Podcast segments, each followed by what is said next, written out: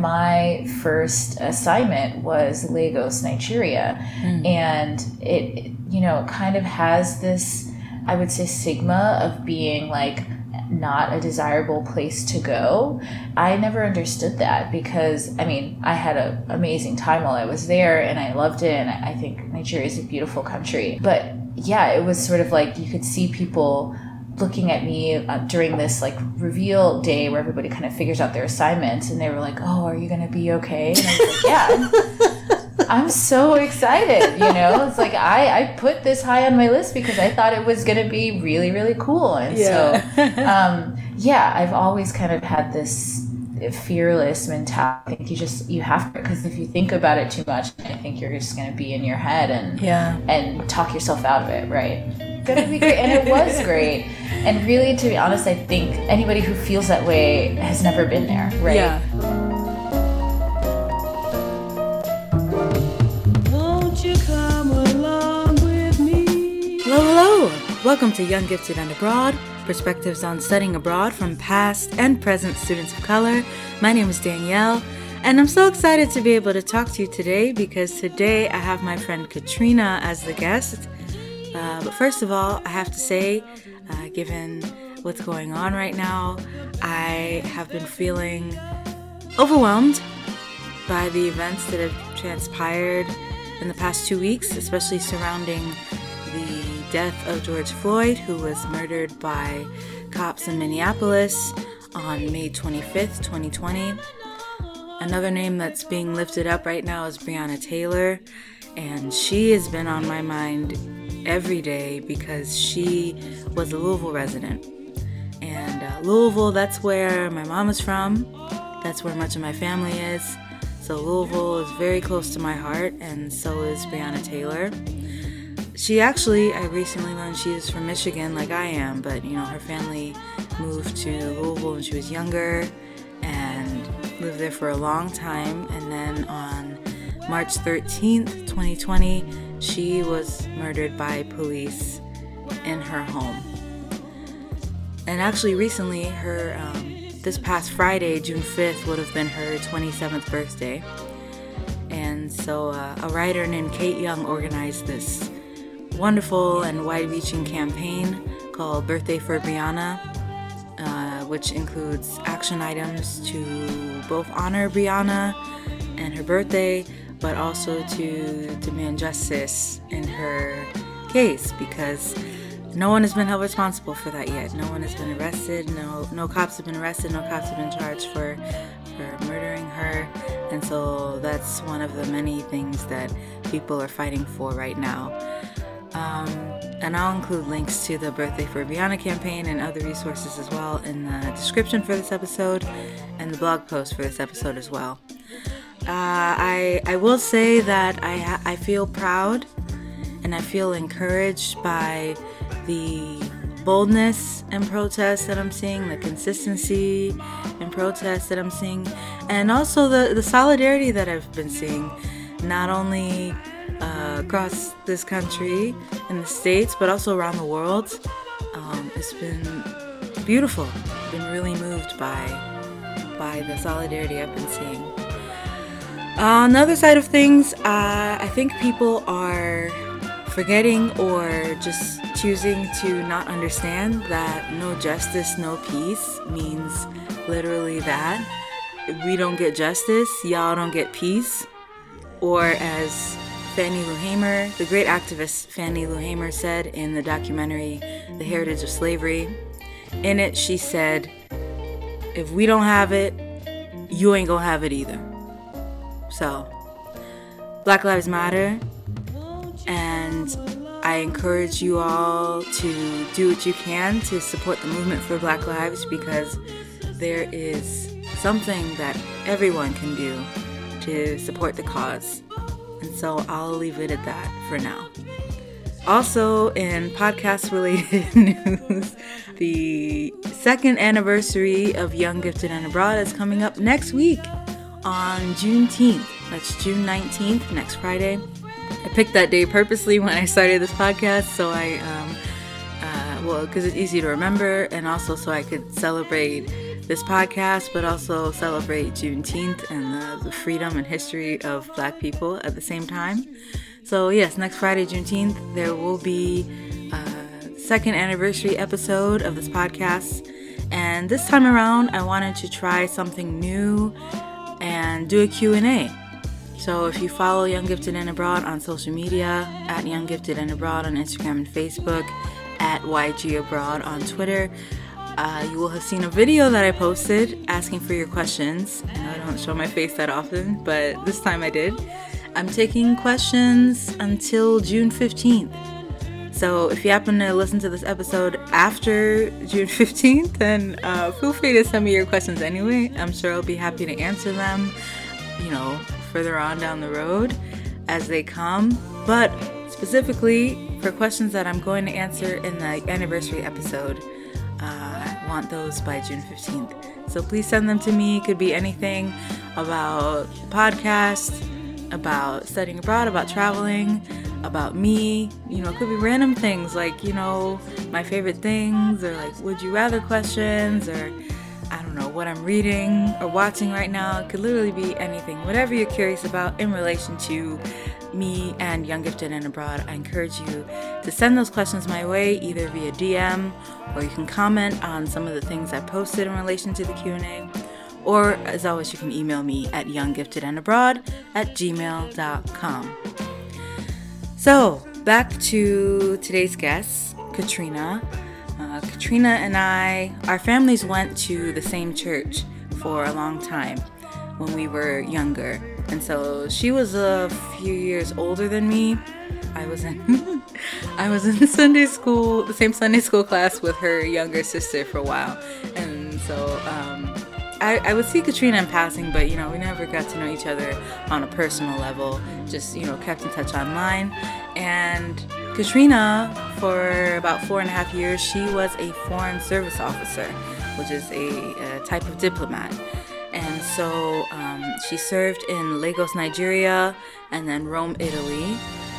She actually got a fellowship, the Pickering Fellowship, which paid for her to get her master's degree ahead of joining the Foreign Service. And um, it's interesting, I think I actually visited her in I was still an undergrad and I happened to be in DC and I was considering maybe pursuing a career with the State Department. And so she was there and she was gracious enough to meet with me and talk about her experiences, what she was what she was up to and you know what options there might be for me at the time. So yeah, that was very helpful, very gracious of her to set aside some time to speak with me back then. And here we are. here we are all these years later. Whereas um, in the case of Joe from episode 40, who at the time was preparing for her first assignment, her first overseas assignment as a Foreign Service officer, Katrina is on the other side of things where she has served a couple of tours and transitioned into something else. She decided she wanted to make some life changes. She wanted to try something new and now she works in tech policy. She does tech policy in New York. So uh, she told me about, you know, how she found out about Pickering and the Foreign Service, why she decided to join, uh, her experience in Nigeria and in Italy, respectively, and then also, you know, what came after that and, and how things have unfolded for her so far. So she seems to be doing well. Uh, she had a lot of insight and very pleasant to talk to, and I really hope that you enjoy our conversation. So, without further ado, sit back, relax, and enjoy my interview with my friend, Katrina Drayton.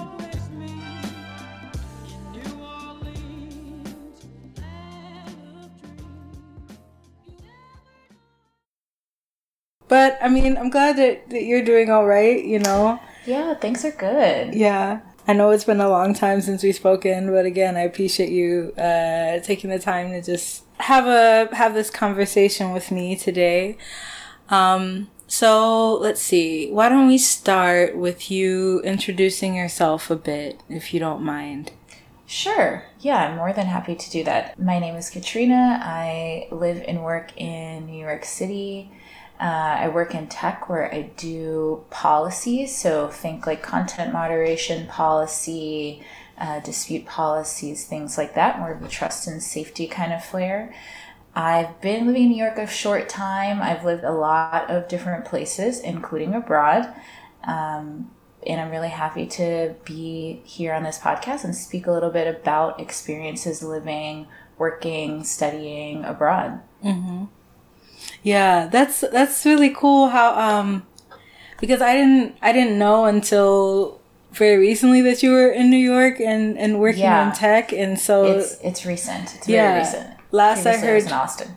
yeah because last I heard you were a foreign service officer and I guess I Yeah. don't think much about what comes after that like if that's a lifelong thing for people or if they transition into other things. So Absolutely. yeah, that's really interesting that you've where you've ended up since since then, you know. Yeah, I, I definitely think the Foreign Service in general as an institution is something that is meant to be kind of a lifelong career. You know, that's the whole model. They like to get people in sort of early in their career and have them stay as officers for a full career, which is usually in the 25, 30 year mark. Um, so everything's kind of set up for for that sort of career trajectory. And I think there are a lot of questions for people who get to a point where they say, okay, maybe this isn't for me for a full career. Maybe I want to try something else for any reasons I want to do something else. Maybe I want to be back stateside.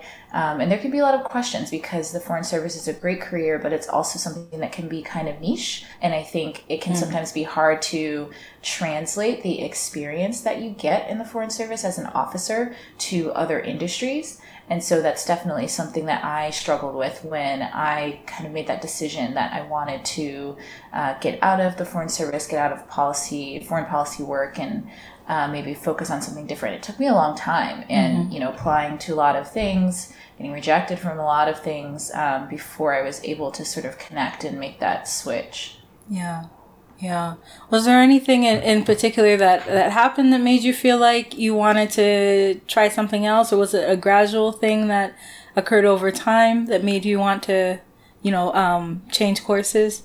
Yeah, that's a great question. So I I joined the Foreign Service through a fellowship program called the Pickering Fellowship. So in essence, I mean my my Pickering experience is quite dated at this point. Um, and I know the program's changed a lot since I came through, but in essence, I knew I kind of knew that I was going to be joining the Foreign Service uh, back when I was in college, like a junior in, in college. And so from that point, I finished college, also went to grad school, got my master's, and then went on to join the Foreign Service. So it was a long time coming. And I, the best way that I can describe it, as I've had many people ask me this um, same question, is I think for myself, you know, I can only speak for myself that period from you know being somebody who's a new grad to being someone maybe in your mid 20s um, in that point in your career a lot of things change right? A lot of things change in your life in terms of what you see as priorities what how you see um, your life going what you want it to be.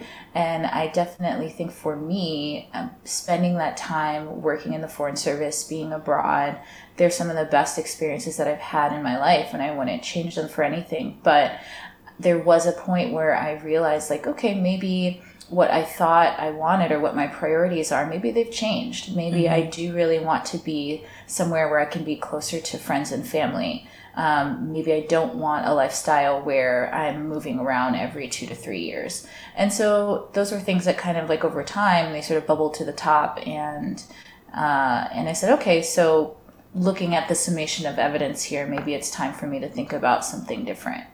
So, yeah, I, I would say it's mostly just looking at um, priorities and, and what was important to me in a lifestyle and in a career. Yeah, I, I think especially since I mean you've made that transition out of it and you're still like quite young. So to think that you were at a point where you'd already started a career in foreign service and were like, you know, I might want to, you know, change things up to where you are now. You know, and, and, you, and even where you are now, you're still quite young. So it's just like, you know, it's a, Right. it's plenty of time and a good time to you know ask those sorts of questions and and and make those decisions for yourself. So Yeah. yeah, makes sense. It makes sense. it's Um, definitely not not easy, you know, especially I mean the foreign service is a great career. The the benefits are wonderful and so it can kind of feel like uh, almost you know really scary. Like what am i giving up? Kind of making this change. Um, it's also something that's very selective and very difficult to get into right? Like the process to get into the foreign service is very long. It's very tedious um, super competitive. Uh, and so you've put in all this work and so you're like do i really want to do this? But um, you know sometimes you just got to take that leap of faith and know that there is green grass on the other side as well um, yeah yeah, yeah. Uh, I mean, I mean, and, and it's worked out for you so far. You know, things are Sure. are going all right. You feel? Yeah, definitely. It's it's interesting. It's been an adjustment. Um, working in government is very different than working in the private sector. Um, like I said previously, before I moved here to New York, I was uh, in Austin. I worked at Facebook, and so that is a big change, right? Um, from working from a government entity. But these are the kind of things that I like, um, that I enjoy because it gives me a chance to learn about something new, uh, kind of get a different perspective. So um, it's all been really, really useful. And I think, like, you know, a lot of times people will ask, how did you make that jump from like government to tech, especially? And I say, while it seems really, they can seem really different at the end of the day, especially the type of work that I was doing, there's so many similarities. So when you think about policy and policy creation, um, it's all about stakeholders, right? It's about bringing people to the table, oftentimes people who have really different points of view and different priorities. How do you get everyone to agree on how to um, how to expend finite resources or how to make a decision on how to move forward? Um, it's really just about connecting people and relationship building. And it's very much the same when you're talking about um, working in something like content policy that can be really gray, you know, those big questions that we all think about when we're looking at platforms like what is hate speech? What are, you know, things that are good or bad? Um, these are not easy questions to answer and everyone has a different point of view. So I saw uh, quite a lot, I found quite a lot of similarities um, with kind of the work that I did in foreign policy and in government, which was surprising to me, but a really pleasant surprise. Yeah. I have more questions about like your your career trajectory, but before Sure. that, I wanna I wanna kind of backtrack a bit, if that's okay. Okay. Uh, So yeah. so you, as you mentioned, you you started in the foreign service through Pickering, the Pickering Yes. Fellowship that paid Right. for your master's degree, and then at the after your master's degree, you went into the foreign service, right? Is that how that works? Okay. And so, um, but is that is that the route that you were aiming for all along when you were in undergrad? Like, was the foreign service your was that your goal, like Yeah. your career of of choice when you were still in undergrad? No, actually, I I kind of fell into that program.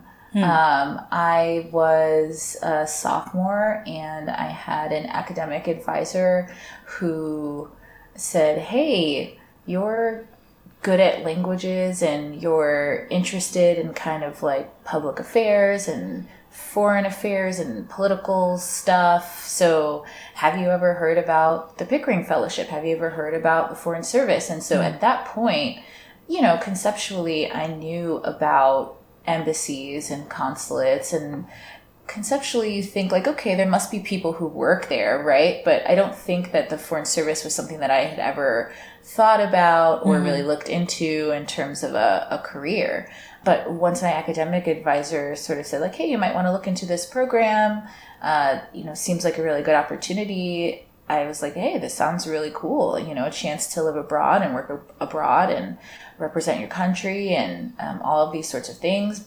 Be a diplomat that sounds great. And so i just kind of applied and went through the process and ended up getting the the fellowship. But it definitely wasn't something that you know i had sort of planned and said yes i want to be a foreign service officer from uh, a particular point. It was really kind of an unexpected redirect. Okay, okay. And were, wait, were you at U of M or were you somewhere else? No, I was at Harvard undergrad. Oh, you were at Harvard. Okay. My bad. I don't know why I No, no, assumed you were at U of M. Okay. Yeah. You were at Harvard. My sister went to U of M. That's who I was thinking of. Okay. Yeah. My bad. Yeah. Okay. So you were at Harvard. I mean, um, so like the foreign service, like the diplomat route was not something you were aiming for. Was there something else that you had in mind or were you kind of just undecided about where you wanted to go? Yeah, I wish, and I totally didn't at that point. I um, my concentration, my major was romance languages, so French um, mostly. So French is the program at Harvard is mostly like a literature and language degree. It's kind of unique. Um, so French was was my focus, and I did a little bit of Spanish as well. So the only thing that I really knew coming into college was that I really liked languages. I love learning languages. Um, and that's something that that's something that's been always for me. Even when I was in middle school, I think was the first time that we uh, in school started language classes, and it was like half the half of the sixth grade class did French, and the other half did Spanish, and um, I, you know, it was just like one of those kind of things. And Yeah. I, I got put in a class, and I was like, oh my god, I love this. So. Um, so I've always loved languages. I've always loved learning languages. I think it's just like a, it's like almost like a hidden key, right, to unlock something new and cool. Um, being able to understand different languages. So that was the only thing that I knew for sure, for sure. And I decided to to concentrate in this like really tiny department at Harvard. I think it's you know not more than maybe 30, 40 students every year, at least when I was there. But that's all I had. So I, I would say probably I was the person who always thought that I was going to go to law school or something, uh, just because coming out of high school, that was kind of like all that I knew in terms of like, okay, well, if you like to talk and you like to argue and you're good at writing, then, you know, you'd be a lawyer. So that's really all that I had. Um, yeah, it, or maybe something in like government. Um, but I really didn't know. I, I really didn't have any concrete ideas. Yeah. I mean, but you know, uh, in a way that's that's that's good. That's almost better in a way because then Yeah, you're think so open to open to suggestions or alternatives. You know. Uh, I totally feel you about the language thing because I I'm the exact same way. I've been the same way since since uh you know since I was younger in school. So I totally get get where you're coming from with that.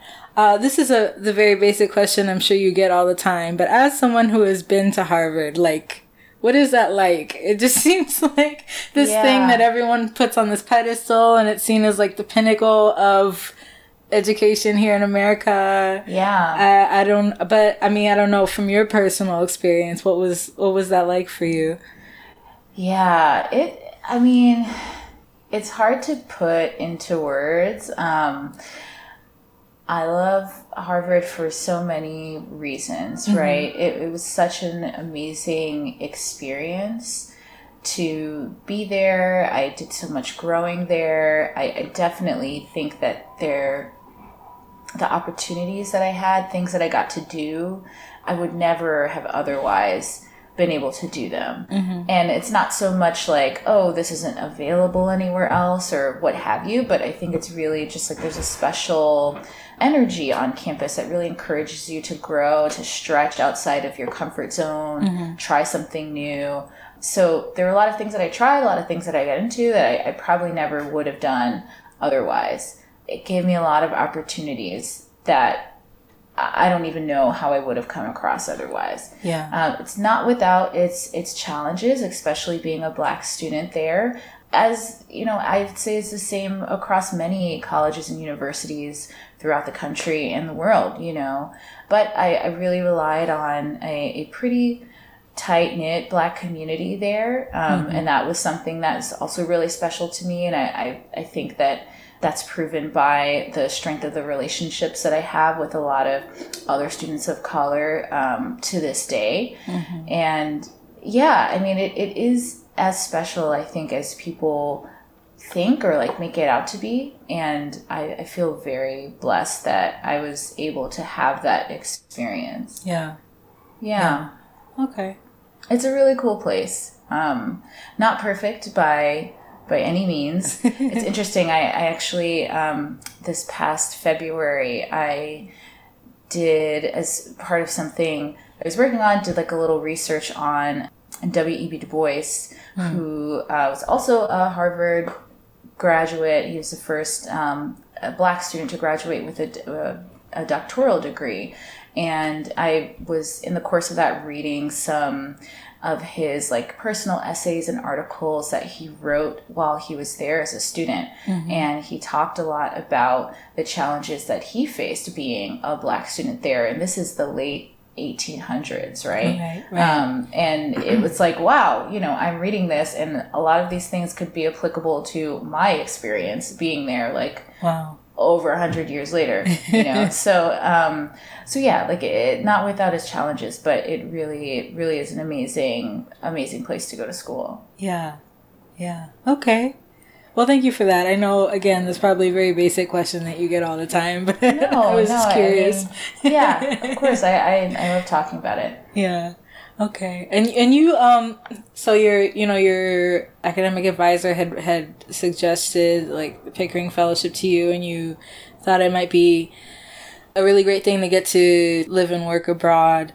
Had you traveled or like studied or done anything abroad before you had started on this route to joining the foreign service? Yeah, I had a few experiences, I would say. Okay. Um, definitely, I think the foreign service was my like entry point to just have an explosion of like overseas experiences. Um, but yeah, I, I had had a few. I never got the chance to study abroad while I was in school because I ran track, and so Oh, there was yeah. never like a good semester to go abroad. You know, the fall was like preseason and then into indoor season. And then, of course, the spring is like, you know, outdoor season. So um, I never did a semester abroad. However, I did get a chance to do a program the summer after my freshman year uh, in college that was. I guess you could call it an exchange program. Um, myself and about you know 15 other students from Harvard, we went to city right outside of Shanghai, China, for a few weeks that summer um, to teach seminars, seminars that were created by us, designed by us. Uh, and the, the pitch, or to kind of like apply to be in this program, was to develop an original kind of seminar type course um, that sort of combines an interesting element about uh, US culture, American culture, and maybe some sort of historical element to teach to senior level uh, high school students in China, and with the goal of kind of them being able to have this really immersive uh, experience in English and kind of perfect their English language skills. So uh, I applied for that program and uh, did a seminar, and so I was able to spend uh, a few weeks in China that summer. And I would say that's probably the closest thing that I had to like a um, study abroad type of experience. Okay. Um, and then, you know, outside of that, I would say just more like vacation type experiences abroad before that, or, you know, maybe a few to like Canada for like soccer or something. But, you know, living in Michigan, like Yeah. Canada, Canada's not so, so exotic, so far away. Um, right, right. but yeah, just like things like that, I would say uh, beforehand. Okay. Nice. And, and the program you did in China sounds sounds really cool. Um, Yeah, it was. do you remember what your seminar was about? Yeah, it was. Um, it was about the history of American fashion. Ooh, so I basically, you know, it's a. I would say it's like a, a 100 type course, like very broad strokes, not not super deep, but the the point of the course was like looking at uh, maybe like a, a hundred year history between maybe roughly 1900 into the 2000s, and speaking about how um, fashion was sort of a reflection of what was going on in America and in the world at the time, and vice versa. So, a good example being in sort of like the 50s and 60s after uh, the end of the war, there was this um, big explosion in consumerism in the US. And so that was kind of like the birth of leisure wear. And so that, you know, those kind of things, like looking at specific points in history where fashion was really influenced by what was going on in the world at the time. Yeah. Yeah. Oh, that's so interesting. That's so yeah, and it, it was really fun. Um, it was like I said, it was a it was an awesome experience. It was really great to you know feel like I was helping these students. They were so great. They were so eager to learn and, and eager to perfect their English. Um, and they were interested in the topic, which is great because I was also interested in the topic. So yeah, it was a really fun time. Yeah, and and you, so you like you developed this yourself and you taught it yourself. Like each person did everything kind of like Right. solo with their seminar. Yeah. Okay. So the you know we had some support from the this was a uh, program that was run by a exchange program at Harvard, right? So they supported with kind of like helping us develop materials and, and things like that. But the idea of the seminar and sort of like what each class would be like, we had to kind of develop and pitch ourselves. So Wow, okay. yeah. Wow, what what that's fascinating. Getting to uh, be in that position as like an educator, but you kind of get to teach. I mean, with with guidelines, but like Right, whatever you right. want. Yeah. yeah, yeah it cool. was it was great there was Yeah. um i can remember there was another another seminar on like texas barbecue i know was one Wow. and i think there might have been another one on I don't know something to do with like gardening, you know. There, there were all sorts of things, and so it was kind of very diverse array for the students to be able to choose from based on what they were interested in. Yeah, yeah. And uh, sorry, I know this isn't conversation isn't about that. I'm just really curious. Yeah, but no, uh, it's- did it's you get any feedback from the students about you know what you taught them about the history of fashion and all that? Yeah, at the end uh, of the seminar, their assignment was to sort of do kind of like a reflection presentation about um, either maybe some point in their lives that had an impact on like their sense of fashion or if not that you know what kind of period they enjoyed learning about the most. And so that was really interesting and eye-opening. Just um, it was everything from you know students talking about like here's a point in my life where i you know kind of develop more confidence in myself. And mm. so the this particular style that i always wanted to wear but i was a little bit too nervous to i decided to do it. Or you know here is i really enjoyed learning about i don't know the the 20s and um, the Harlem Renaissance and how people dressed then, and it's so beautiful. And I wish that I was living during that time so I could dress like that. You know, it's just all sorts of different um, thoughts. And so that's what I really enjoyed the most is just getting, seeing different ways that the seminar kind of hit people and and what they took away from it. Yeah. Um, yeah, because you know, fashion is something that's very personal for everyone, right? And it's a lens through which we view the world, and so it was really interesting to hear that from the students. Yeah.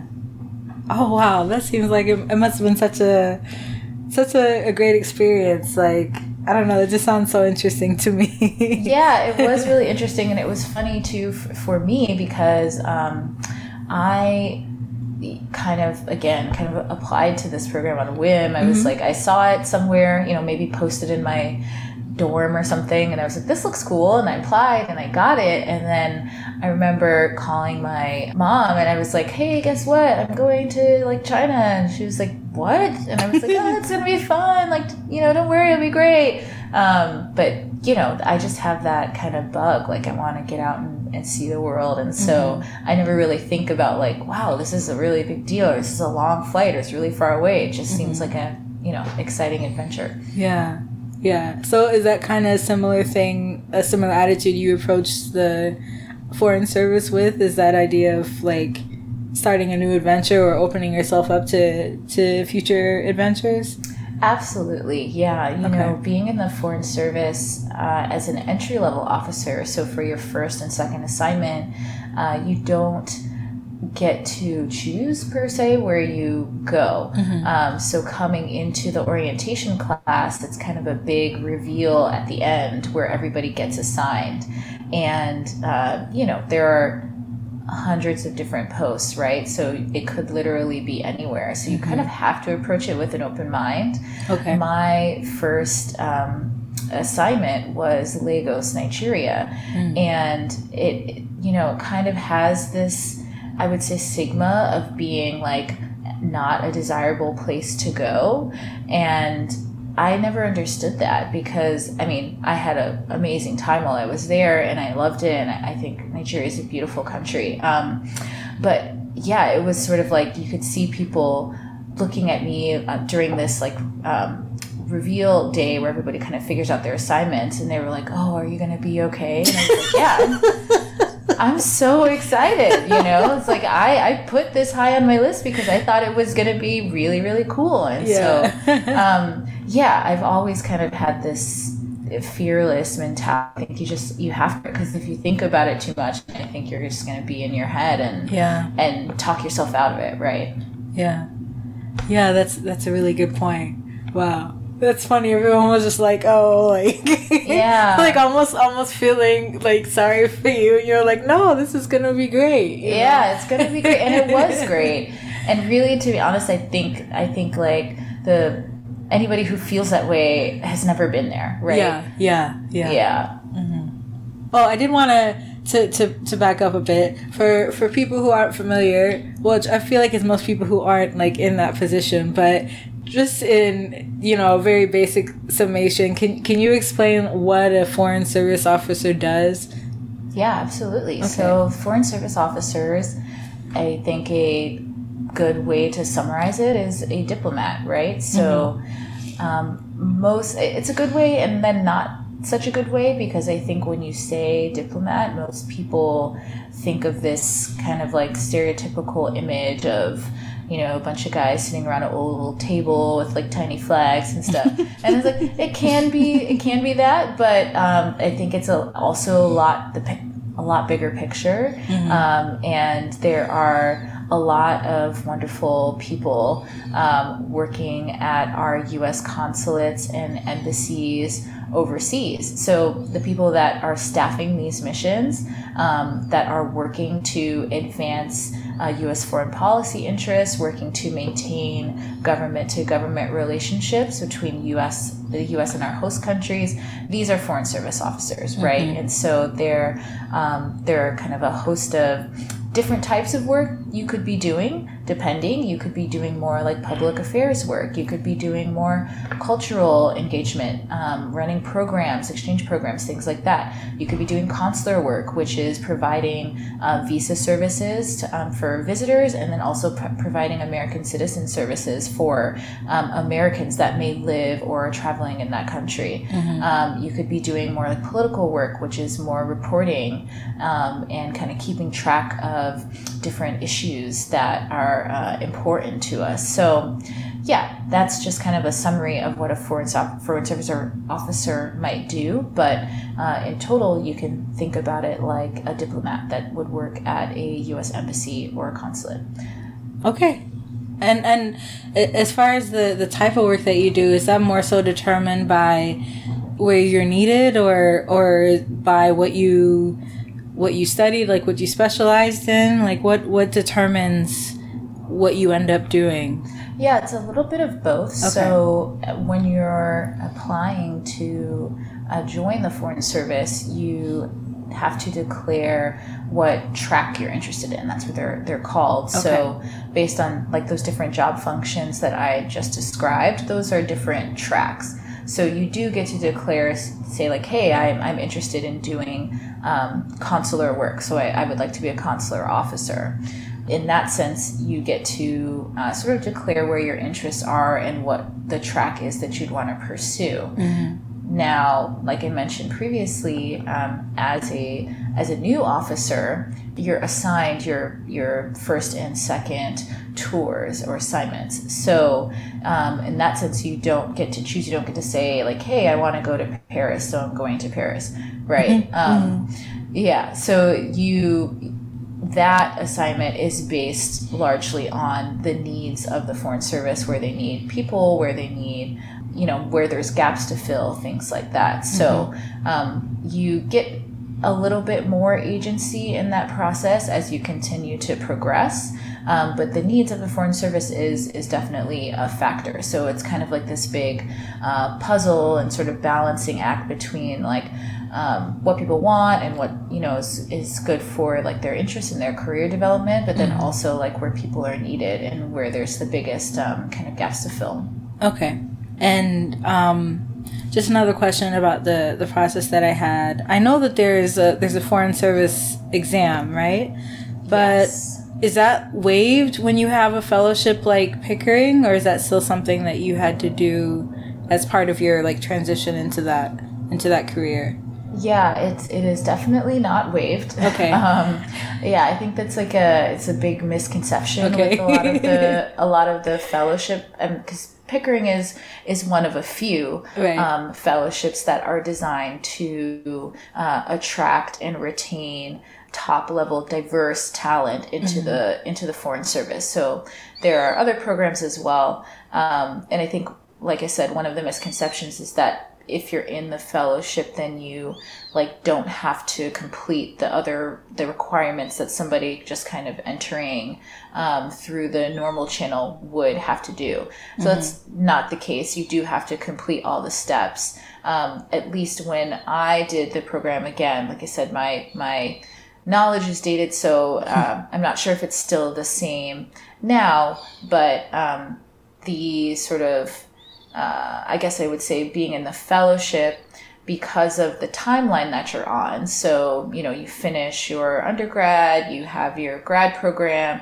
you join your orientation class. Um, it may be that you do some of those steps out of order. Um, whereas, like, if you were just applying through the normal channels, it would be like, you know, here's step one, and then if you pass step one, you do step two. If you pass step two, you do step three, and so on. Um, so that I think might be a source of like why people f- sen- seem to think that or, or feel that way. But you definitely do have to complete all of the requirements. It's part of the um, stipulation of the fellowship itself. Okay. Okay. And you actually no, I'm not even gonna guess because I probably don't remember correctly. But you were you were at Johns Hopkins, right? That's where you did your master's. Yeah. hmm And what what did you study while you were there? So that's a the program is um, a master's in international relations Okay. and economics. Yeah. Okay. Um, so there are different like sub, I guess, areas of concentration that you can choose. So for mine, it was like international law and organizations. Um, but the kind of like international relations and economics is uh, standard for everyone. And I would say probably one of the more unique things about the degree program at Johns Hopkins as compared to, you know, some of the other schools that are top programs for this, like the Fletcher School at Tufts, um, you know, the Princeton, etc. So yeah, I, I liked that because I, I I wanted or I pursued being an economic officer in the foreign service, and so I definitely wanted to make sure that I had that kind of economic foundation as well. All right. So you went from there to foreign service, and your first place, first uh, country you were placed in was Nigeria. Right. So um, I know that was something you're looking forward to, but this is like a big. Even though you'd been pre- preparing for this for years, this is still like a big life change, a big move that you're making. Yeah. Um, how did how did you feel leading up to that? How did your family feel knowing that you were gonna be away for a good amount of time? Yeah, I definitely think it was an adjustment for for my family. I mean, we're we're really close family, um, and even though I had like gone away to school and, and had some travel experiences, living in a different country was definitely a first. So I think that they were somewhat used to it just because, again, like this was a, a long time coming. It was like they mm-hmm. knew that it was going to be happening. And then also, like I said, I've always been the one that's like love to travel, love to see new things. So I kind of, I think they kind of figured it like at some point something like this was going to happen. Um, but yeah, it was a, it was a big adjustment. I still remember I left for my assignment kind of like right before Christmas.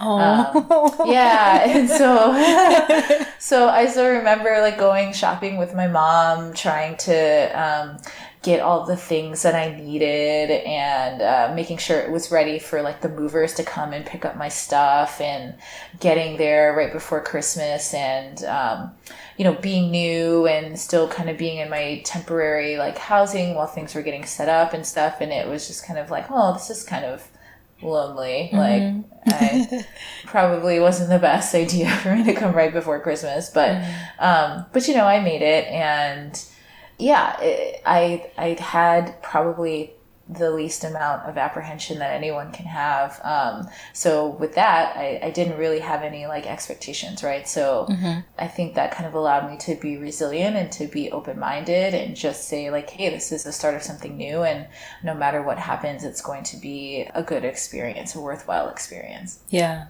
And you were there for the first. I mean, are they called stations? Like, would you say you were stationed there? Uh, no, the, Or po- yeah, a post? like military terminology. right. probably. Yeah, like was posted there, signed there, yeah, or Okay. served served there, yeah. Okay, so how long did you serve in Nigeria? Was it two years? Yeah, for two years. Okay, all right. And so, I mean, I'm sure a lot of things happened during that time. Are there any like major things that come to mind of things that happened or things that were impactful for you during your time in Nigeria? Yeah, I I think first of all, getting the opportunity to travel a lot while I was there. Um, you know, it, being in Africa, it, it's a lot easier to travel than like trying to come from the US or from Europe or somewhere else. Yeah. Um, like just getting into to Africa can sometimes be challenging, right? So I I definitely tried to take advantage to the extent that I could to travel around. So I got to see so much of West Africa. Um, also, you know, being in the foreign service, you have kind of like a built-in network of like places to stay, right? Because you have you know people colleagues that are posted in the next country over um, and stuff like that. So it was also like a rather inexpensive way to travel. Um, a number of my uh, colleagues that i did orientation with we were all posted to different places in um, sub-saharan africa and west africa. So we got we all kind of like traded back and forth visiting each other. So that was really cool. Um, and again something that i think was like a, a singular experience that i got to have because of being in the foreign service and kind of being there at that time.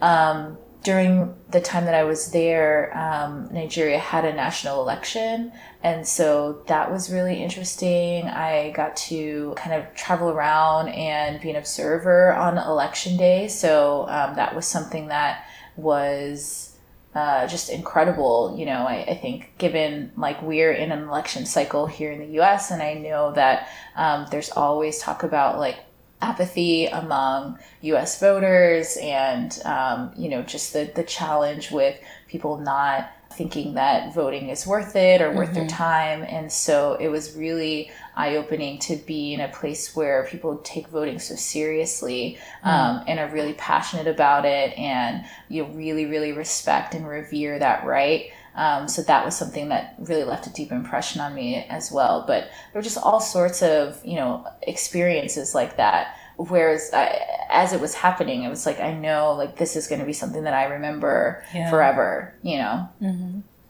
Wow. So you got to you got to travel around. I'm sure you got to know um, Lagos pretty well since you were living there for a couple of years.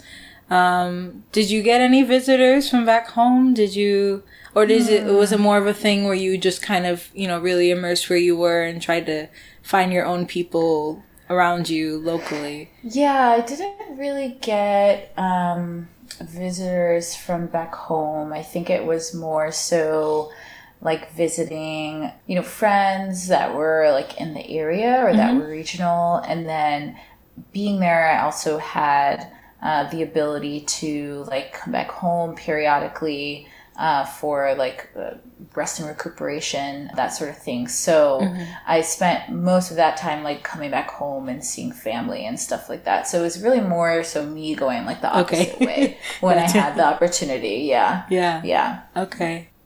Well, you said something about how Nigeria isn't like a a sought after place that people wanted to be wanted to serve. Mm-hmm. Um, is there like a specific reason for that, or was it just like you said, like uh, like ignorance, basically? Yeah, I think it's more so the the latter. Okay. Um, it's it's not. It was never clear to me. Okay. Um, you know, I just kind of gathered that from like some of the reactions, right? That um, people kind of a- approached me with, but yeah, I think, like I said before, it, it mostly has to do with like uh, coming from people who have never been, right? And just say, like, well, I heard this, or I think it's like that. Um, but yeah, just mostly, mostly ignorance, I would say. Okay. All right. And and that was Nigeria. And then the the next place that you were Yeah, that next assignment was to Rome, Italy, Ah, okay. uh, to work at the embassy there. Yeah. okay. which was exciting for me because it was a chance to learn Italian too. Um, And so that's like one of the, the Romance languages that I never really studied. Um, so that was a, a really great experience to be able to uh, learn Italian to, eh, you know, it's not like a, it's not like you walk out speaking like a, a native speaker, but um, learning it to a, a level of business proficiency to be kind of effective at uh, at your job and at your role, um, engaging with uh, Italian counterparts. So um, that was really cool. And yeah, so a- a- again, it was like a okay, well, you kind of like it's almost like going into the the sorting hat or something, and it's like all right, I'm gonna go in here and and see how it works out. And so um, it wasn't a place that I uh, necessarily was like thought about or hoped for or you know anything like that. I was just like, okay, I'll keep a keep an open mind, and so that's what I um, ended up getting, and and it was really it was really cool. Yeah. Now, now I know. Well, because I, I have a friend who who who's in the foreign service. Like she, she just moved to her first placement. Uh-huh. Um.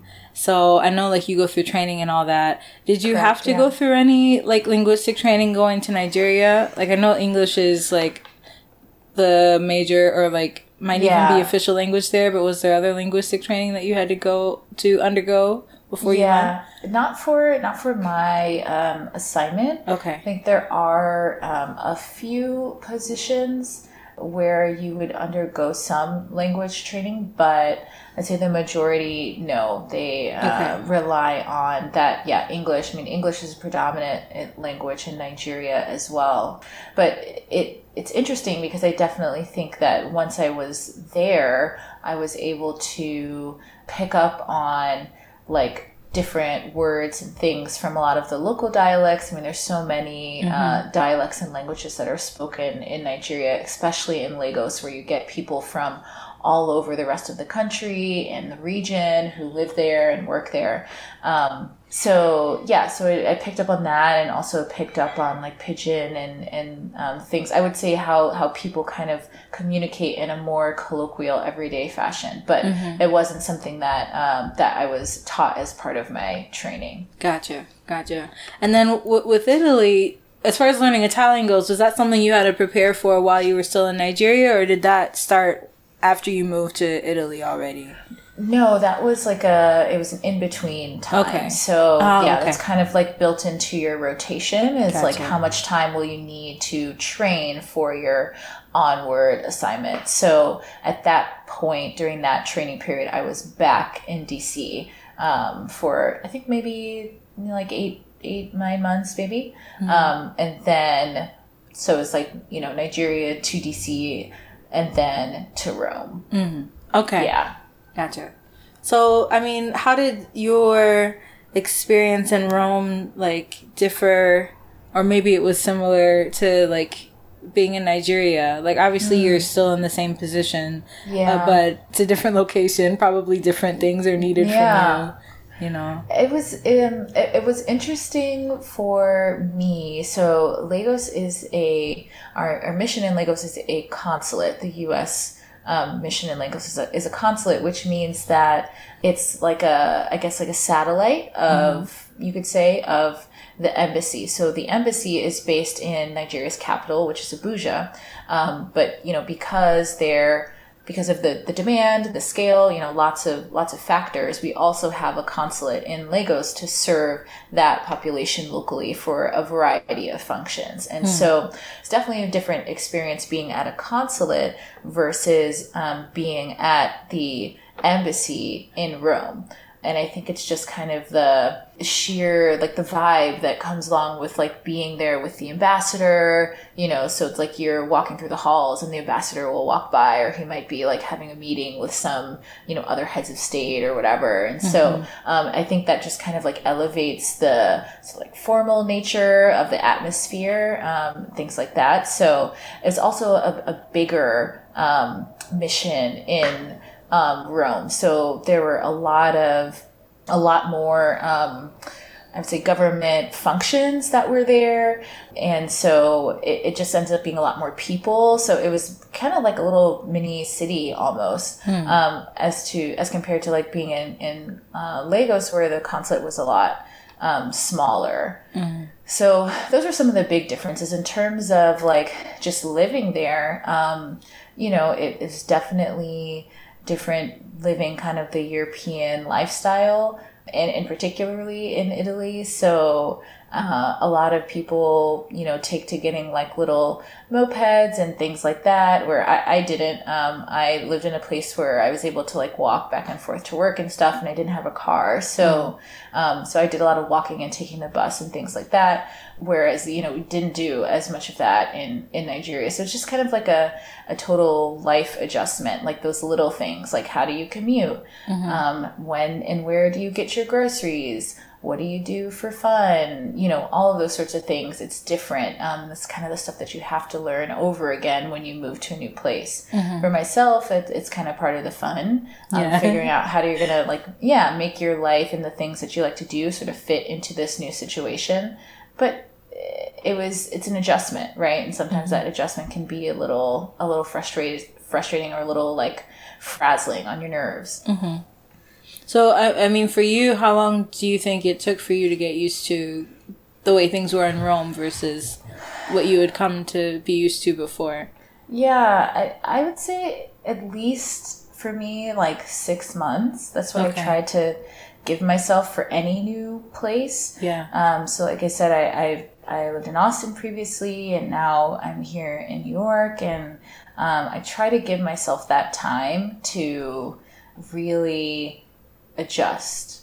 Um, I think it's one thing to sort of like be in kind of your adrenaline survival mode and say, okay, I have to get this done. I have to sort of like set things up. I have to unpack my boxes. I have to figure out my commute. I have to like figure out which way I need to go on the train. Like that's something I had to do when I moved here to New York. Um, those are the things that I think are kind of like you have to do or you, you put on your list and you check them off because that's just surviving. But what about really thriving? Um, really feeling comfortable, feeling like you own your space and you know what you're doing. Um, that takes time, and Yeah. so I I usually say six months, but even then, you know, it can be longer sometimes, and you might not even notice um, those little things that, like, hmm, I'm not exactly fully in sync here, but I try to check in about that six month mark and see how I'm doing with an adjustment. Mm-hmm. Yeah, it's good that you give yourself that that amount of time, you know, because it's not like maybe part of it kind of like kicks in for you as someone who who's used to moving and traveling at this point, mm-hmm. but also um, some things aren't as instantaneous. Like it still takes time to get used to. So it's good that you allow yourself that that adjustment period. You know. Yeah, I mean, definitely one thing, like when I was in Nigeria, it was like one thing I don't have to worry about is where to get my hair done. There were plenty of Right, right. places, right? Like, you know, but being in Italy, it was a different story. Yeah. Like, where do I get my hair done? That was a huge question. Yeah. So it, it just, it, those little things are going to depend based on where you are. Um, and sometimes it just takes time to figure it out. I mean, so what did you do with your hair in Italy since you mentioned it? What did yeah, good, good question. I I really um, stuck with the braids a Okay. lot, you know, that just makes it easy. Um, and so that that's basically what I did. And like, I actually didn't get my hair done like in Italy. It was always either like traveling somewhere or like being back home. Yeah. getting a refresher Yeah, yeah. because I just I, I I never ended up, you know, finding someone. Um, so that was just one of those things. Yeah. I mean, and if you found someone that might be really expensive too because their services are so rare, you know. Exactly. Yeah. Yeah. Okay. And you mentioned like traveling around while you were in Nigeria. I'm sure you did some of that too while you were in Italy as well. But like outside of work, what other things did you do? Did you like pick up any hobbies along the way or, you know, just when you weren't working, you know, what were you doing? Yeah. Um, well, I I love eating, right? So just to put it plainly, so um, did a lot of like you know restaurant hopping, trying to find new places to eat and to try. Um, I would say that was like the same in both places. Um, I also do a lot of reading, so you know, I'm I'm more than fine with just kind of like staying at home with a, a book and and things like that. In terms of hobbies, um, I would say I have generally the same hobbies everywhere. So like working out and running, you know, I still like to run. Um, I don't sprint anymore, unfortunately, like I did when I was in college. It's just like it's not a sport that's really conducive to like carrying on in an intramural type of way. Um, But I try to try to get into like more of the distance running and stuff like that. So I did some like five Ks, ten Ks, that sort of thing. Wow. Um, yeah, those are those are probably like my my hobbies, and they're they're all pretty like portable. Um, Yeah. So I wouldn't do say them there's anywhere. necessarily yeah necessarily like something new. Okay. Okay. All right. And um I mean, where assuming you got a chance to travel around while you were in Italy, what what what places did you did you visit while you were living there? Yeah, I I didn't know a ton about Italy before I went, or before I guess I started learning about it in the context of preparing for my new assignment. Um, so I had been to a couple places like in Europe before. I'd never been to Italy. Um, so Italy's a really beautiful country. It's like it's interesting because it's so it's kind of like small and compact and so it's easy to travel and sort of get from one tip of italy to the other. Um, i definitely had some cool experiences getting to travel in the context of work. So i got to go to sicily um, that is where the g7 was being held that year uh, that i was um, there working at the embassy. So I got to go down there and see Sicily, which was really cool. I spent some time like Florence, going up to like the Umbria region, which is kind of like the Tuscan sort of wine country, um, which is a very popular thing to do and is, you know, extremely gorgeous. Um, outside of Italy, I got to do some traveling around Germany, again, visiting like another colleague slash friend of mine who was posted there at the time. Um, France is a place that I, I've been to before, but I always love going back to. So, you know, being in Europe, one of the benefits is that it's so easy and cheap to travel around. Um, so once you're there, you know, you can take what seems like insanely cheap, like train rides and flights, um, just because everything is, is so connected. So I definitely took advantage of that um, while I was there. But I would say I took most advantage of traveling in Italy um, because, again, it was the kind of thing where it's like, well, who knows when when I might be back or when I might be able to do this again. So um, I tried to go. I tried to sort of like always say yes. Like if somebody like from the embassy was saying like, hey, we're gonna take a car and go up here. Like yes, let's go. Um, so I got to see some maybe like more off the beaten path kind of things um, that way. Some of the smaller hilltop towns and and stuff like that. Okay. Nice. That sounds like that sounds wonderful wonderful that you got to explore Italy that way, you know. Yeah, I think to the extent that you can, I like to when you have that kind of like I'm posted abroad experience or wherever you are, I I think that there is so much value in just really exploring the places in whatever country you're in. Um, you know, going to those small towns, going to like those off the beaten path kind of places, because those are the ones where you may not get another chance to go.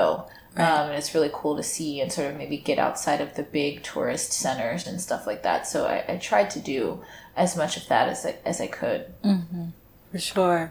And and, and Was that your the last place that you were placed in, or was there another one after Yeah. Italy? That was it. That was, That was it. it. and then you Yeah. decided to tr- transition out of the foreign service. Okay. Correct. Yeah. Okay. Wow. Okay, so that's what four years in total that you were that you were. Yeah, yeah. About Okay. about four and a half, yeah, or so with um kind of like training and, and all of that sort of stuff. So Okay. yeah. Wow. Wow.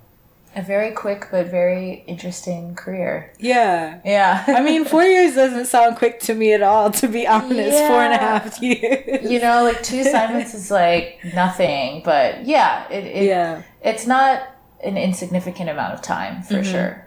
Yeah. Yeah.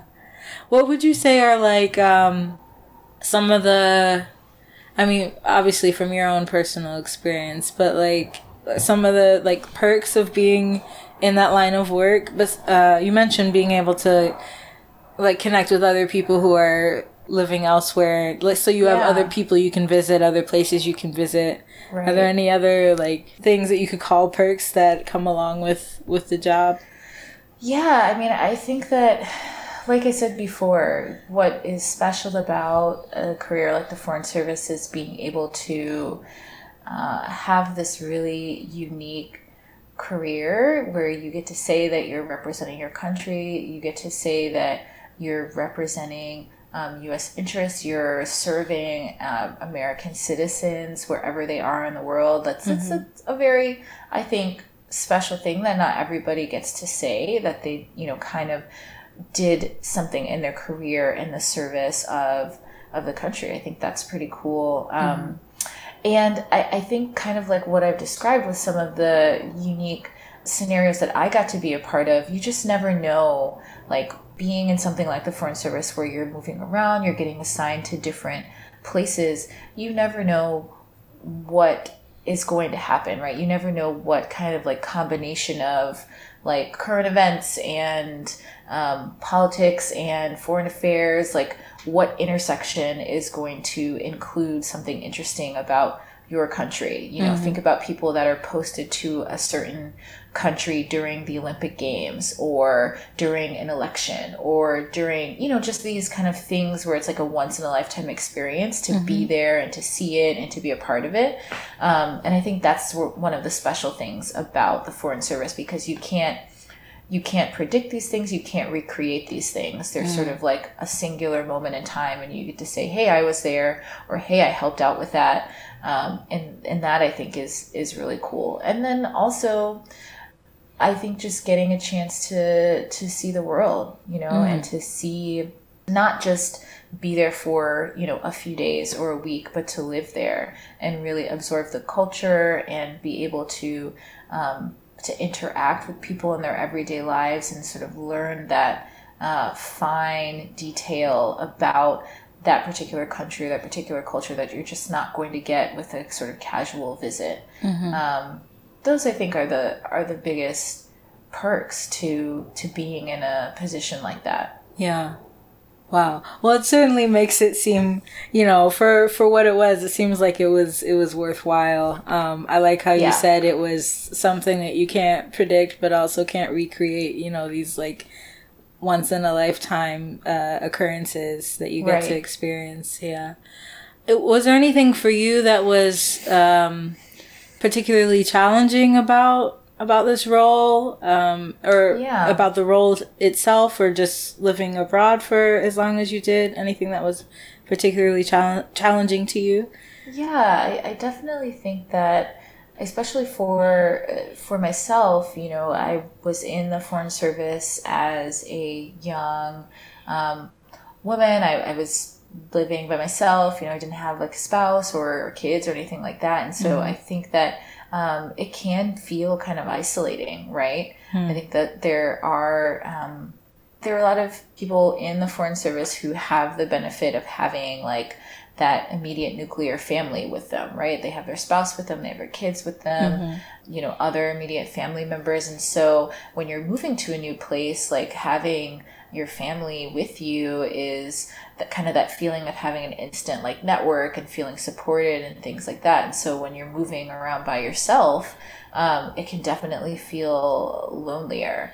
and and feel like I said a little bit uh, more isolating. And so, um, especially I think when I was in uh, Nigeria, and so it was a little bit farther away in terms of like getting back to the to the U.S. just in terms of like time and distance. Um, It you know there were there were periods where I had that kind of like FOMO or being like, oh, all my friends are getting together here this weekend and I can't be there, you know, Yeah. that, that sort of thing. Yeah. Um, and you kind of feel like, um, feel the weight of like, oh, well, have I like missed out on some of these things, especially um, like being a, a, a newer grad, I think, especially for myself, a lot of um, my friends and like classmates and stuff, people kind of like congregate in like New York and some, like in the Northeast, kind of like right after school. You know, it seems like everybody's in the city, right? And so it's like, oh, like I'm not there, you know, and um, I'm like, you know, missing out like on the, you know, the get-togethers and things like that. So you can definitely have those those kind of feelings. And I think for me, that was that was somewhat of a of a challenge, kind of feeling sort of far away and like you're like you're missing out.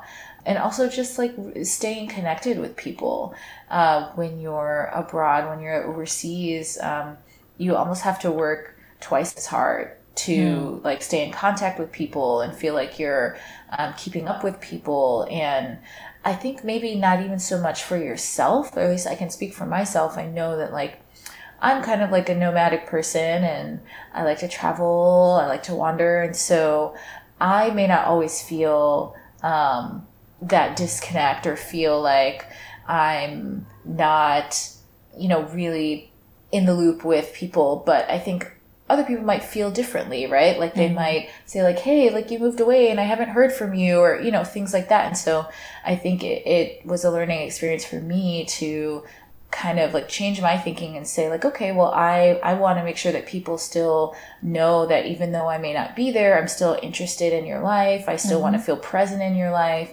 Um, and that can take an adjustment as well and it can take a lot of effort especially when you're talking about things like um, having big time differences and figuring out the best way to communicate. Is it facetime? Is it whatsapp? Is it something else? Um, those things take work.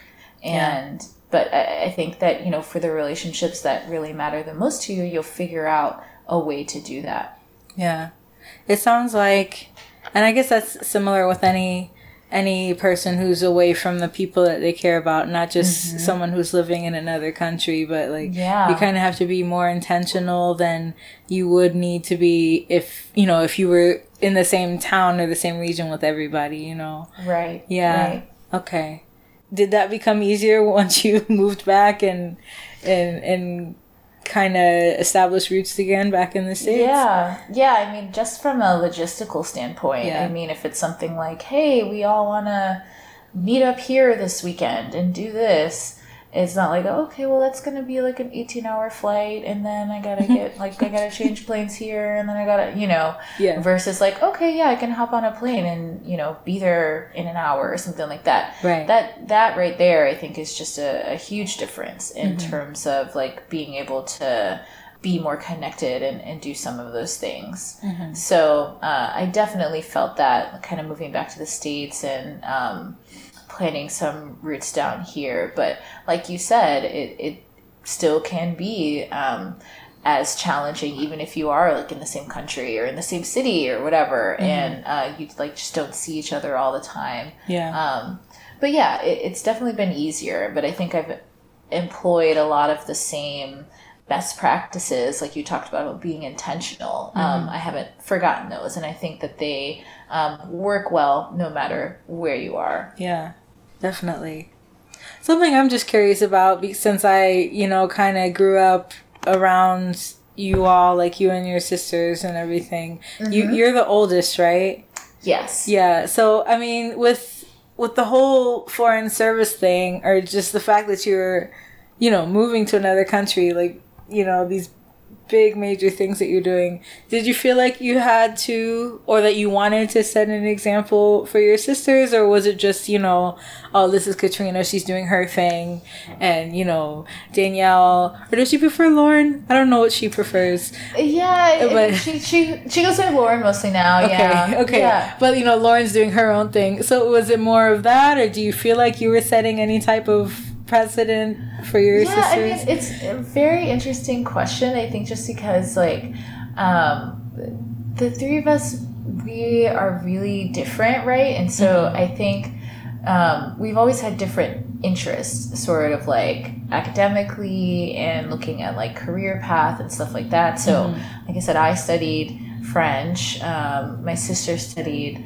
Uh, biology right in, Wow, in yeah. school she was kind of like into the hard sciences and things like that so I, I don't know if it was necessarily like oh I, I want to be a foreign service officer like Katrina I, I, I highly doubt that crossed either of my sisters' minds okay. um, yeah but I, I think just the uh, the broader like you know I, I'm of course as an older sister I want to like set as the best example that I can um, and I think just the concept of like being open and being fearless and just say, sort of saying hey go for it you know try this new thing go to this new place. Um, that is something that I think we all share and definitely like traveling, you know, enjoying traveling and, and kind of seeing something new is something that we all share as well. And I think for um, my younger sisters now, like we, um, none of we've all moved away from Michigan at this point and are living and working in different places. And so I think to, to that extent, just to say like, hey, it can be done, um, and you can go somewhere and you can kind of like not just you know survive, but you can thrive there. Um, it is something that I hope is a major takeaway for them. It's something that I see in terms of like the the career choices that we've all made to this point. Yeah, yeah. And, and you, oh, as you mentioned previously, you went from foreign service to. Did you when you moved back? Did you move straight to Austin, or were you in DC again for a while and then moved to Austin? No, I, I moved straight to, to Austin. Yeah. Oh wow, okay, and now you're in New York. Okay, Yeah. Okay. Do you um, just like in a very broad sense? Is there anything that you would advise for someone who's looking to change careers in the way that you did? Yeah, I could definitely give some maybe high level points. So, um, it- one of the things that I talked about briefly before, in terms of my experience moving out of like the foreign service, out of government into private sector, I think one of the challenges I faced was understanding how to um, kind of d- design my resume in such a way that the experience that I had and the um, and the skills that I had developed in a position like being a foreign service officer would translate to um, something like a private sector role. And so that was all about just understanding like keywords and understanding um, different terminology. It's almost like learning a new language, right? So how we might um, talk about something in, in the foreign service is going to be very different than how we might talk about that same strength in the private sector. And so whatever industry you're interested in, kind of pivoting into, um, looking at, you know, what are the kind of keywords, what are the buzzwords, what are people talking about, how are they talking about it, and um, sort of constructing your resume in that way so that it speaks to somebody who's looking for that type of experience. You could have the same experience, but it might be in a different industry or it might be um, geared toward a different type of project, but you can show that that experience you have is still relevant and very applicable to whatever kind of new position you want to get into. Um, so that that's one thing, and I think like once I started looking at um, at how to sort of convey that on my resume, I started getting a lot more positive feedback when I would like apply to positions and, and things like that instead of just like applying into a black hole and, and never hearing anything. Yeah. Um, yeah, and then you know I, I've received advice before that like if you're looking to um, make some sort of career pivot, it's either going to be on like one of two axes. Like it's going to be the same type of job in a different industry, or it's going to be same industry but a different type of job, but like not usually both at the same time, um, which I think is it mostly holds true. I, I wouldn't say that it can't be done, but I definitely think it, depending on how big of a switch you're looking to make, um, it's maybe a way that you can think about looking at okay, what would I want my next role to be if I was going to make that change? Is it something that's in the industry, but maybe a different type of role? Or is it something that I want to be in a different industry or a different field of work? Is there a connectivity point with what I'm doing now? And so Yeah. for me, um, working in the Foreign Service, uh, the policy angle was something that I saw as a connecting point to not just being in tech, but a, a variety of, of different industries where people who have that kind of policy making, policy writing, um, stakeholder engagement type experience could be really valuable. And so that's sort of like the axis that I pivoted on. Yeah. Wow, that's really insightful. Thank you for for sharing that. Sure. Um, another advice related question for for people who are looking to to move abroad or work abroad or even just just travel more. Do you have any any advice for that regarding traveling or working internationally?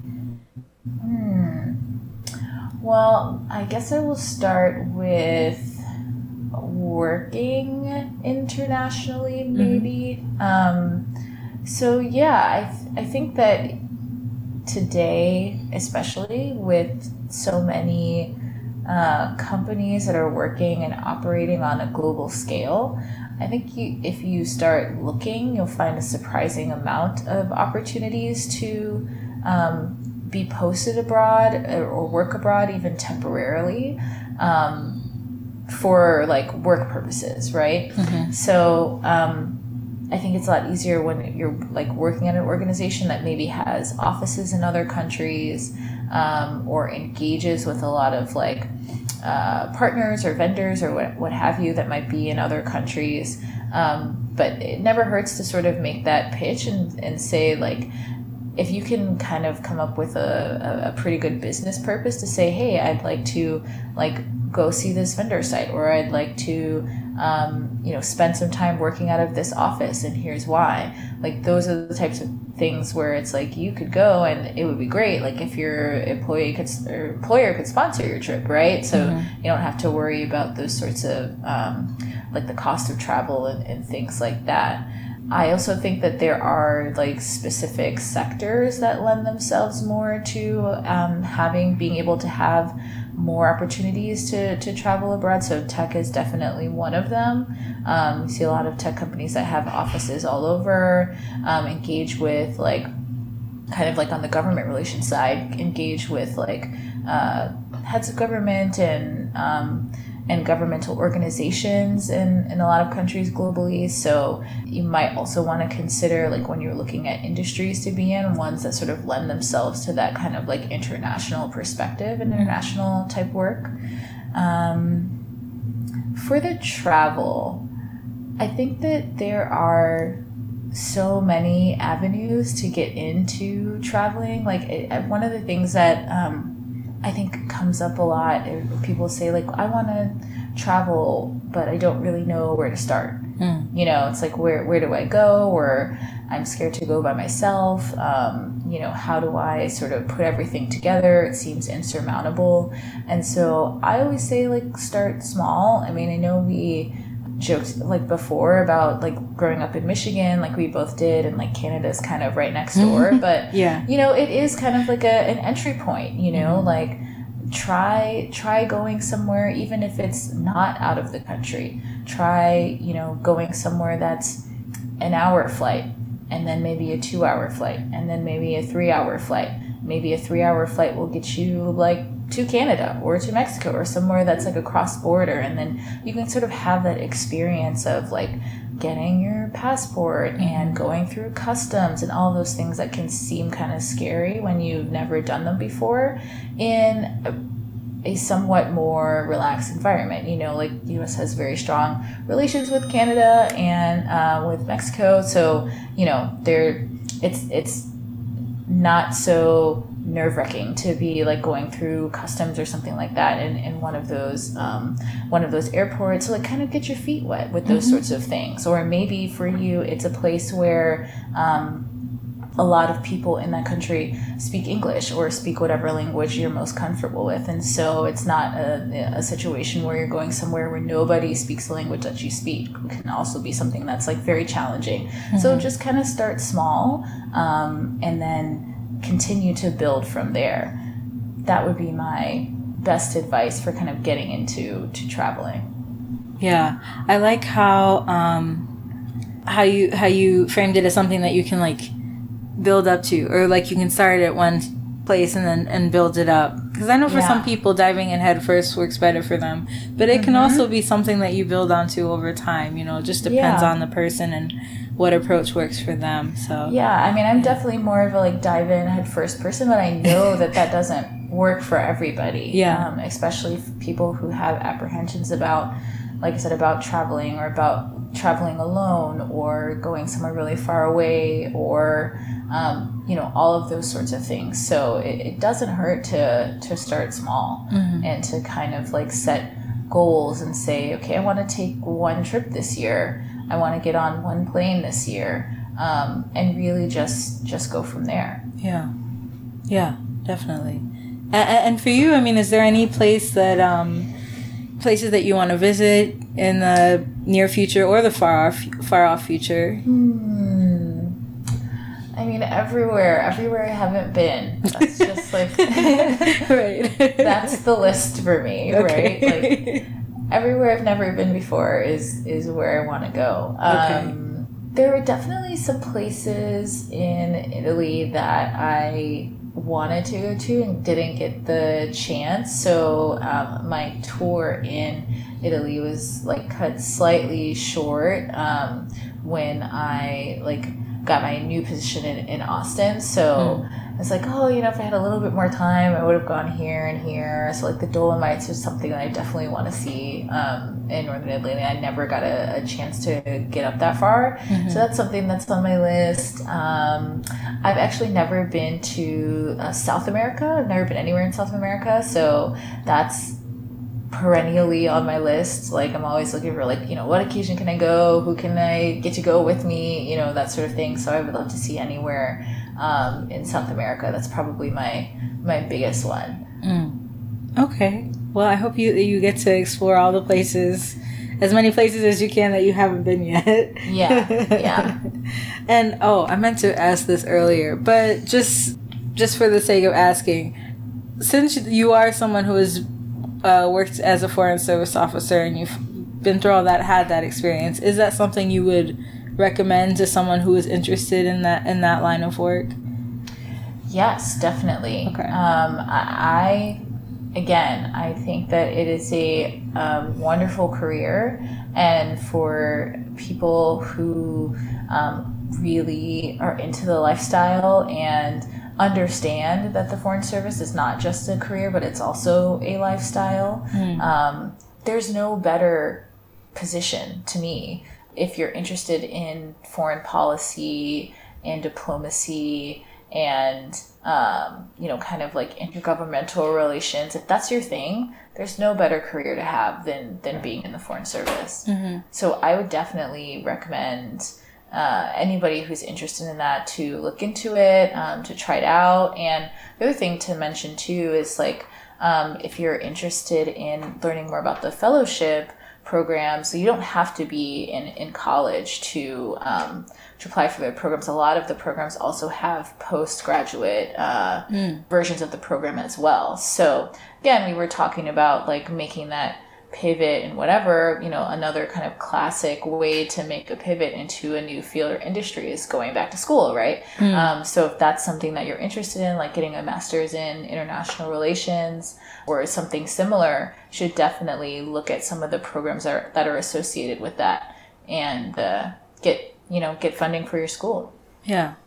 Yeah, that's really good advice. And I think also it's good that as much as you got out of it, that, you know, it doesn't have to be a lifelong thing if, if that doesn't work for you. You know, you kind of your, Right. your life is kind of an example of that, but you still seem to have gained a lot from it while you were there. So, Yeah. you know, Yeah, and I, I, I definitely think for people, um, for people who are like younger and, and starting out in their careers, you don't have to think about it as a, a lifetime, a lifelong thing. And I think the Foreign Service, along with other um, kind of like government institutions, they are kind of grappling with that fact that a, a lot of people you know, maybe as compared to uh, older generations, a lot of young people don't necessarily think of one job being the only job that they're going to have or you know thinking that like you have to stay in a particular role for a certain amount of time. Um, and so there there are a lot of a lot of people who who kind of have that same perspective and have made that same decision. And i also know people who have like joined the foreign service and left and then joined again at a point later in life. Oh, wow. um, yeah so one of the cool things about it is that like as an institution it's not going anywhere. Um, and they're always looking for you know the best people for the job and so it's it's definitely okay to to try something different yeah, I totally agree with that. Um, wow. Okay.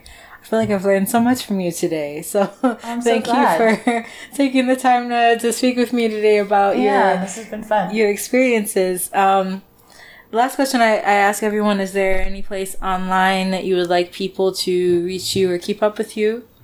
Oh, yeah. I mean, you can always follow me on Instagram.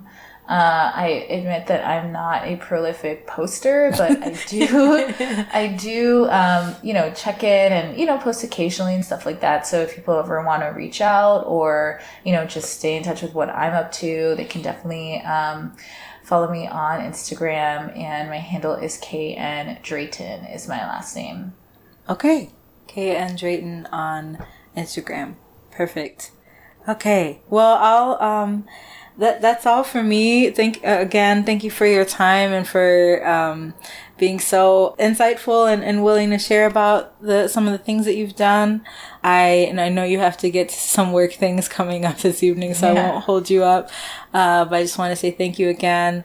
Yeah, Okay. well, thanks so much for reaching out to me. This was really fun, and um, I'm more than happy to talk about this kind of stuff. I find it interesting, and I love the idea of inspiring um, young Black students to think about living abroad, or studying abroad, or working abroad. So, thank you a lot for reaching out to me. It's really good to reconnect with you. Yeah, yeah, likewise. And, and, and you're very welcome and thank you as well. It was great to, uh, again, I had an idea of some of the things you were up to, but not like, not everything. So Yeah, it's nice yeah. to be a little more informed. So, um, but, uh, I hope you have a great evening and a great Thanks. weekend. And, um, uh, again, like I said, I'll be in touch.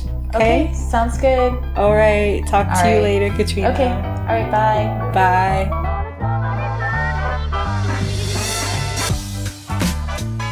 All right, y'all. There it is. Thanks to Katrina for being such a wonderful guest, and I hope you like how this all turned out. For the rest of you listening, don't forget to follow this podcast at Young Gifted and Abroad on Instagram and Facebook, and at YG Abroad on Twitter. And don't forget to check out guest profiles and resource lists on younggiftedandabroad.com. Also, if you enjoy what you've been hearing so far, then please continue listening to this podcast wherever podcasts are. And you're welcome to leave a five star review on Apple Podcasts and Stitcher while you're at it.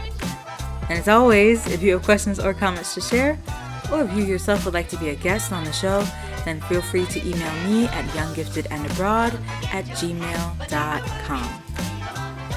So, as I mentioned, next week is the Young Gifted and Abroad's second anniversary, so there will be a celebratory episode on Friday, June 19th.